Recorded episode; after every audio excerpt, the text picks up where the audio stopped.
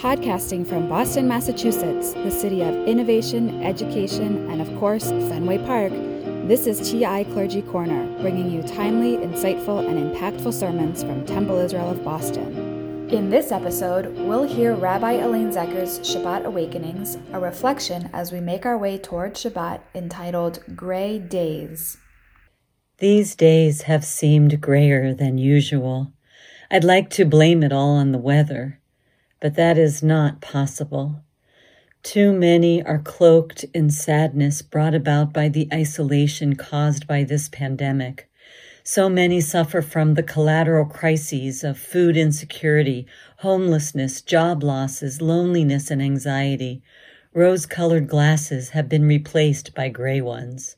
Diagnoses and deaths are piling up.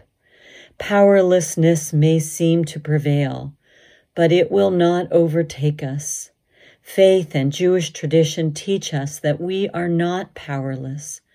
Our Torah portion shows us how to rage against the powerlessness we may feel because it reinstates power through holiness. In Leviticus chapter 19, we learn that holiness connects us to others by the way we regard and experience the humanity of another. It places power back within our hands and hearts. It says, Speak to the whole Israelite community and say to them, You shall be holy, for I, the eternal, your God, am holy. When you reap the harvest of your land, you shall not reap all the way to the edges of your field. You shall leave them for the poor and the stranger. I, the eternal, am your God. You shall not steal. You shall not deal deceitfully or falsely with one another. You shall not defraud your fellow. You shall not commit robbery. The wages of a laborer shall not remain with you until morning. You shall not insult the deaf or place a stumbling block before the blind. You shall fear your God. I am the eternal. You shall not render an unfair decision. Do not favor the poor. Show deference to the rich. Judge your kinsmen fairly. Do not deal basely with your countrymen. You shall not hate your kinfolk in your heart. Reprove your kinsman, but incur no guilt because of him. You shall not take vengeance or bear a grudge against your countrymen. Love your fellow as yourself. I am the eternal God. Albert Schweitzer, the great 20th century humanitarian, theologian, and Nobel Peace Prize winner, has been quoted with this idea. Sometimes our light goes out, but it is blown again into instant flame by an encounter with another human being. The Torah understood that the spark begins within each of us with the intention that how we can help and protect another is what makes the difference.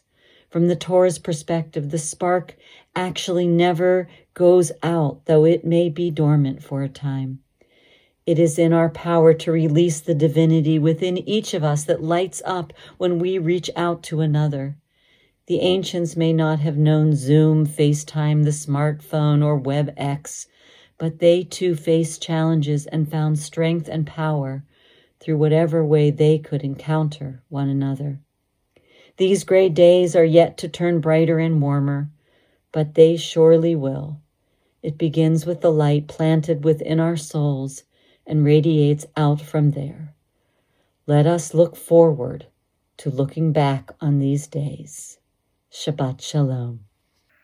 We look forward to sharing Shabbat with you, and we've made connecting virtually even more accessible.